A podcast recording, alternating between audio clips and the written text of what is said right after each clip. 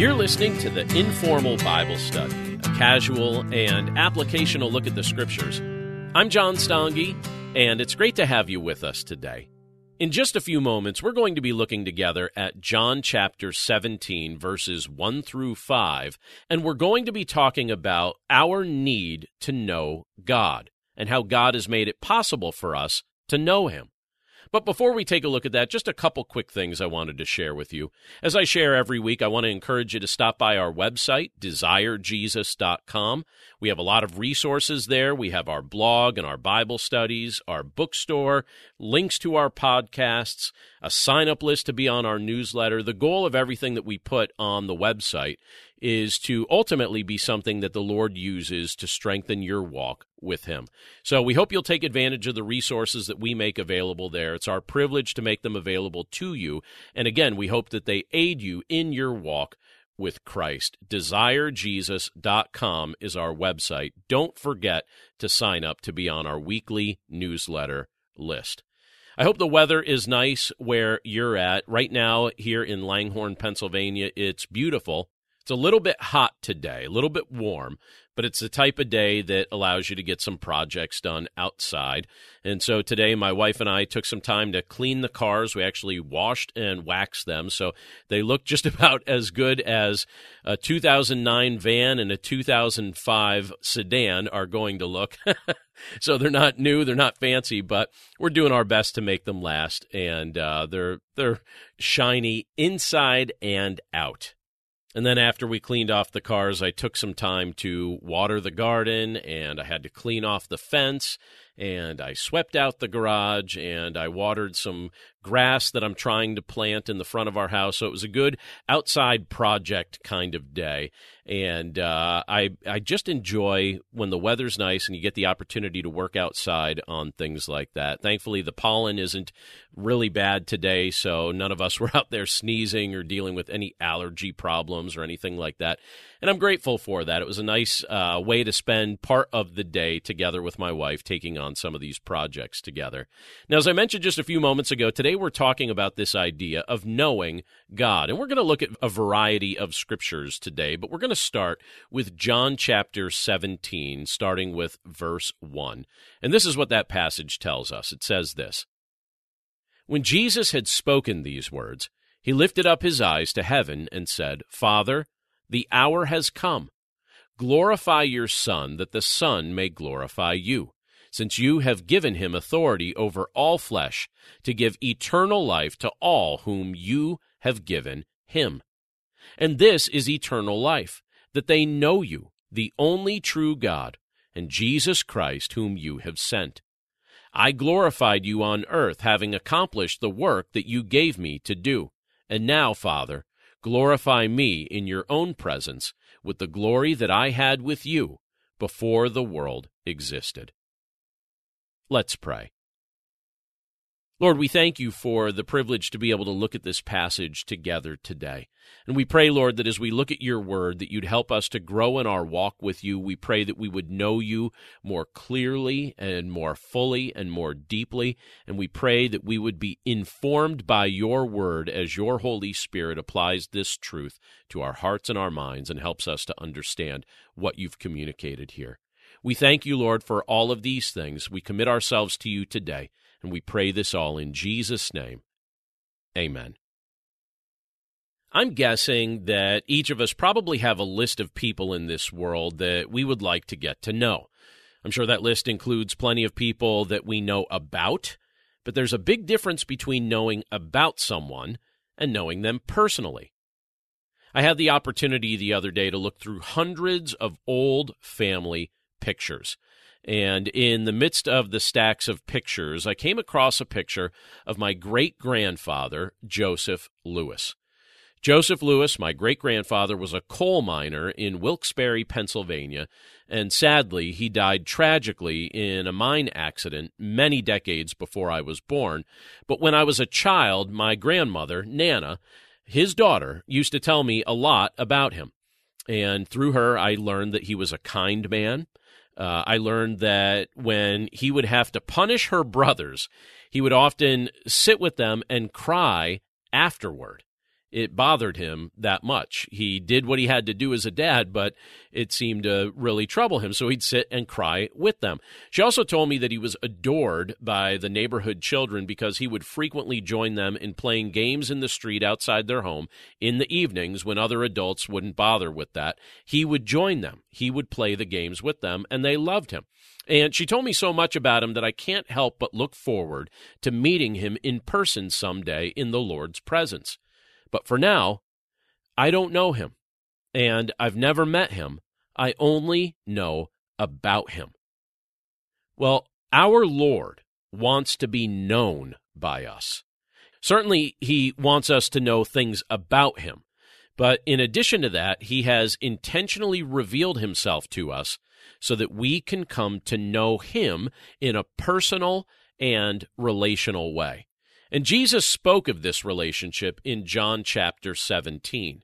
And one of the things Jesus said in John chapter 17 is that those who know God are granted eternal life.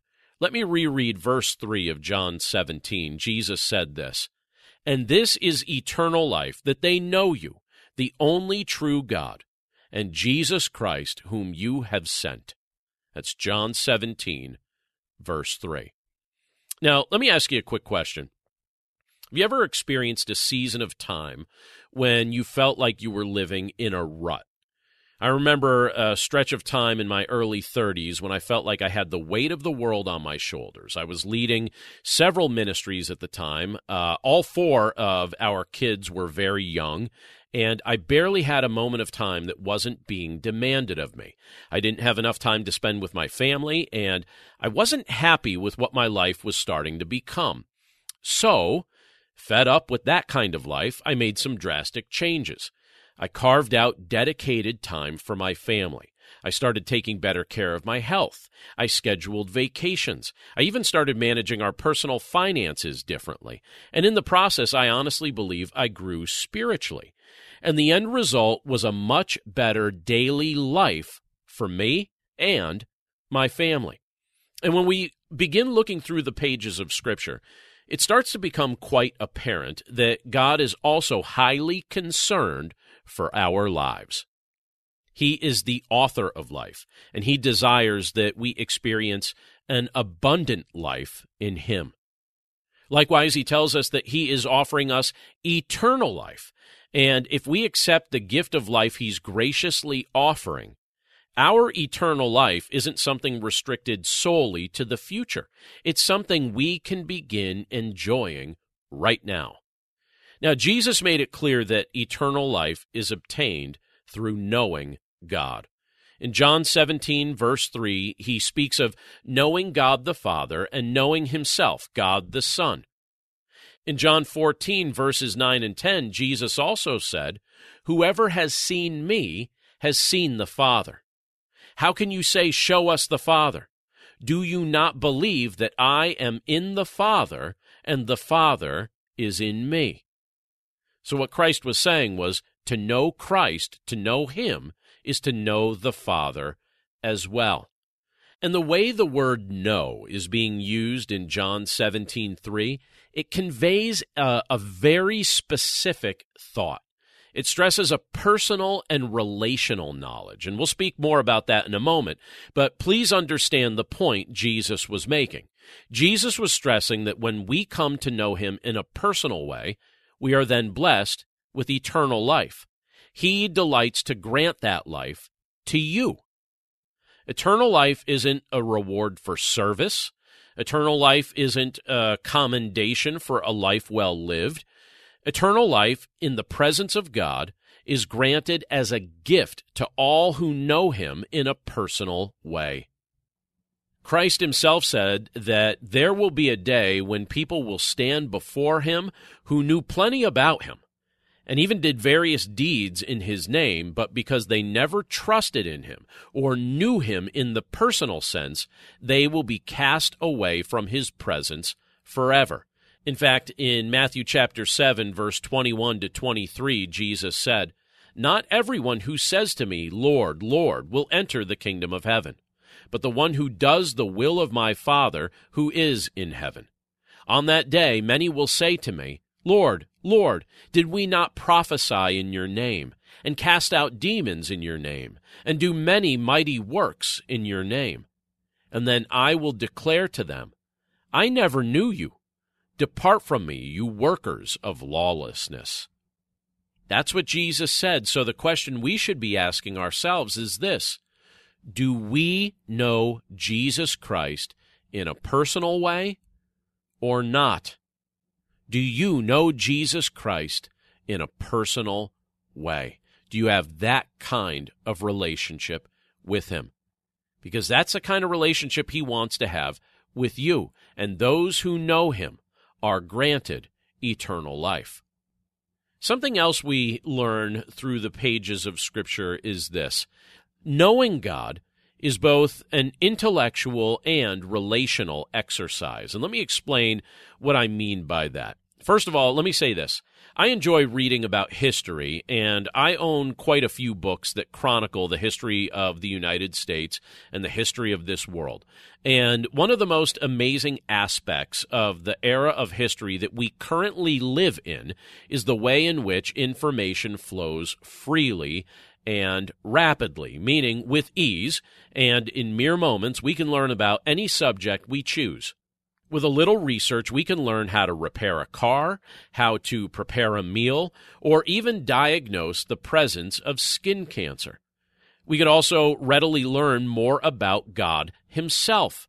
At no point in recorded history have the scriptures and theological study aids been more readily available to us. This podcast being one example. I, I, look at the metrics for where people listen to this podcast from, and I recognize that even though I'm recording this here in the United States, some of you are listening to this podcast in places on this globe that I have never been and probably never will have the privilege to visit. All over the world, we have access to Scripture. All over the world, we have access to theological study aids more access than any generation that's come before us. Knowing God is both an intellectual and relational exercise. Speaking of knowing God intellectually, Scripture gives us several examples that illustrate its importance, so I want to share several of them with you.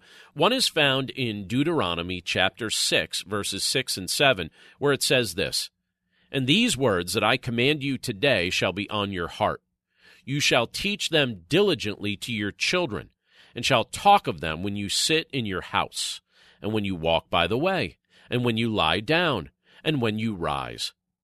In 1 Peter chapter 1 verse 12 it says this: It was revealed to them that they were serving not themselves but you in the things that have now been announced to you through those who preach the good news to you by the Holy Spirit sent from heaven things into which angels long to look. In Acts chapter 17, verse 11, it says this Now these Jews were more noble than those in Thessalonica. They received the word with all eagerness, examining the scriptures daily to see if these things were so. So, what do those verses that I just read for us have in common? These are all portions of Scripture that encourage us to get to know the details about God. Obviously, the Lord wants us to know Him relationally. But in conjunction with that, and often coming before that, we learn intellectually some information about God. And as we study the Scriptures, we have to do so with the proper goal in mind. Our goal should be to know what God has revealed to us about Himself for the purpose of knowing Him more fully. I have met many people during the course of my life who practically have the Bible memorized, but their love for God seems to have grown cold, or maybe it was never there to begin with. I think it should also be pointed out that Satan himself knows the content of the Scriptures, but doesn't couple that knowledge with trust or love. In fact, he makes a point to blind others from understanding what the Scriptures teach for the purpose of hindering them from knowing God. Knowing God is both an intellectual and relational exercise. And as we get to know the details that Scripture has revealed to us, we need to do so with the proper goal in mind, meaning that we should learn what God has revealed for the purpose of knowing Him more fully. Something else that God's Word reveals to us is this God wants to be known.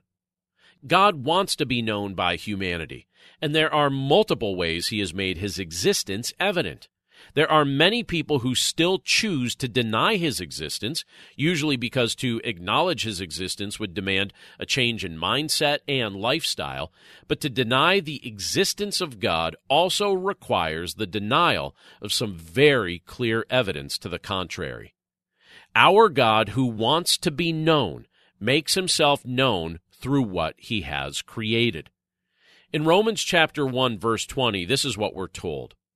For his invisible attributes, namely his eternal power and divine nature, have been clearly perceived ever since the creation of the world in the things that have been made. Everything that exists had to come from one thing that didn't need to be created. There has to be one something that is eternal in nature who initiated creation because everything else we can observe is subject to the laws of cause and effect. So there has to be one causer who is self existent and therefore didn't need to be caused in order to initiate what has been created. God also makes himself known through the orderliness of what he has made. The logic, structure, and clear organization of creation testifies to the fact that it exists by the intentional act of a creator. Now, if you walked into my office at my church, you would not assume that the hundreds of books on my shelves organize themselves by category. I'm a little bit OCD, and so all my books and basically everything in my office has uh, kind of its own system of organization. And if you walked in there, you would rightly surmise that someone placed each book where it is intentionally. I actually was told of someone recently who organizes their books by color. Now, that's a little too far for me. but if I went into their office, I would automatically assume somebody did this on purpose. This didn't just happen accidentally or randomly. And the same could be said about creation at large. Its intricate orderliness, including trees that shed leaves before it snows so their branches don't break, and babies' nostrils that remain harder than average until they no longer need to nurse so they don't suffocate when they're pressed up against their mother, and a sun that is 93 million miles from the earth because if it was closer, everything would burn up, and if it was further, everything would freeze. God has made himself known through the orderliness of what he has made. God also makes himself known through the morality and the intelligence of humanity. Our intrinsic sense of moral standards and our creativity both point to a moral and intelligent being who designed us in his image. Now, there's some other ways that God has made himself known. God makes himself known through Scripture. He has ordained over the course of hundreds of years and dozens of writers to progressively reveal more about his nature, his will, his plan of salvation, and the future that he has orchestrated. He has regularly confirmed the divine inspiration behind Scripture through hundreds of fulfilled prophecies that couldn't have been fulfilled by humanly orchestrated means. There's no possible way that we could have fulfilled these things through something we could have orchestrated. It shows that the Lord is behind it all. It also shows that His word is accurate and reliable and divinely inspired.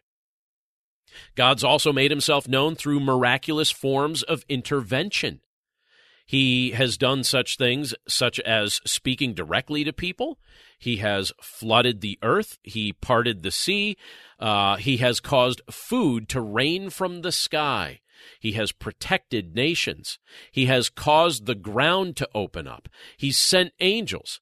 And Christ himself rose from the dead and appeared to hundreds of people over the course of 40 days. In fact, in Acts chapter 1 verse 3, the scripture says, He presented himself alive to them after his suffering by many proofs appearing to them during 40 days and speaking about the kingdom of God. So, through these miraculous forms of intervention, God has made himself known. And all this to say that God isn't attempting to remain hidden from us. He has made himself known to humanity in the most obvious ways possible, and he continues to do so. One other thing I want to point out to us today as we wrap up, and that's this we are responsible for what we do with his revelation. Think about it. What should we make of all of this? God clearly wants to be known by his creation. Some people choose to squelch the knowledge of God, while others embrace knowing him and seek to know him even more. But truthfully, we are all responsible for what we do with his revelation.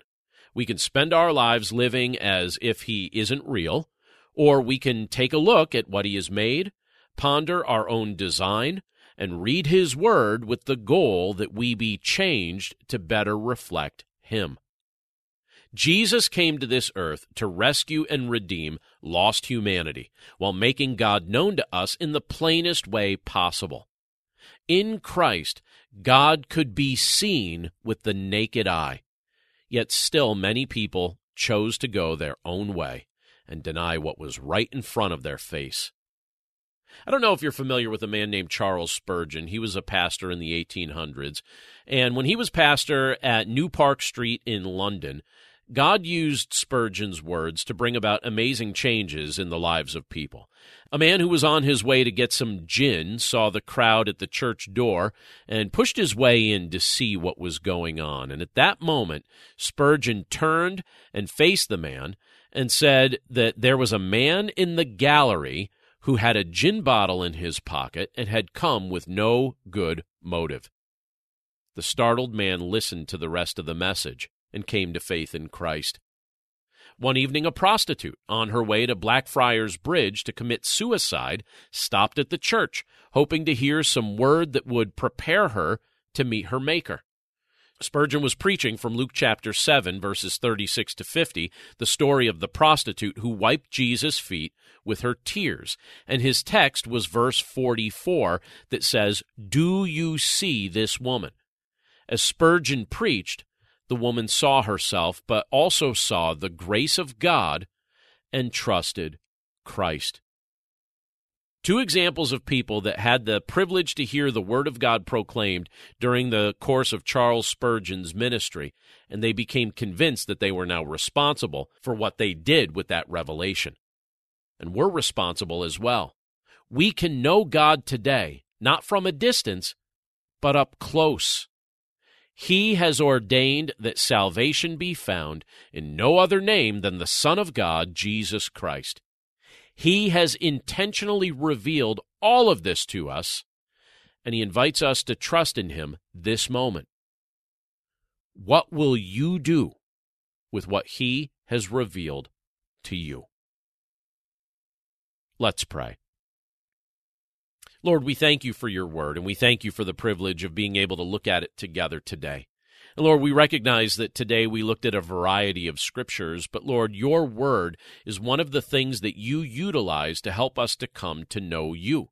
You certainly use prophecy, you use the general text of your word, you use creation, you use miracles, you use other people to point us toward yourself so that we would know you. Not just know about you, but that we would know you in a personal way. So, Lord, we pray that that would be the case for us today, that we would trust in your Son, Jesus Christ, that we would receive the gift of salvation that you offer, that we would rejoice in the eternal life that we receive as a gift from your hand, and that we would know you deeply and fully. Thank you, Lord, for making this possible. We pray that we would no longer live at a distance from you, but that we would trust in you completely and fully. And we thank you, Lord, for the blessings that you bestow upon us regularly. We commit ourselves to you today. We pray for your salvation, and we thank you for it. We ask this all in Jesus' name. Amen. Thanks again for listening to this episode of the Informal Bible Study. As I mentioned at the start of the episode, we'd love for you to stop by our website, desirejesus.com, and sign up for our newsletter list. We send out a newsletter every Tuesday, and we'd love to be able to encourage you with that. So get on our newsletter list. We also include in that newsletter anything new that we've posted on our website. Again, the website, desirejesus.com. Stop by there today. We hope you'll utilize the resources we have available for you there, and don't forget to sign up for the newsletter. But that's it for us today. Thanks again for listening. We hope you have a wonderful day and a wonderful week, and we look forward to catching up with you again right here next Monday. Take care.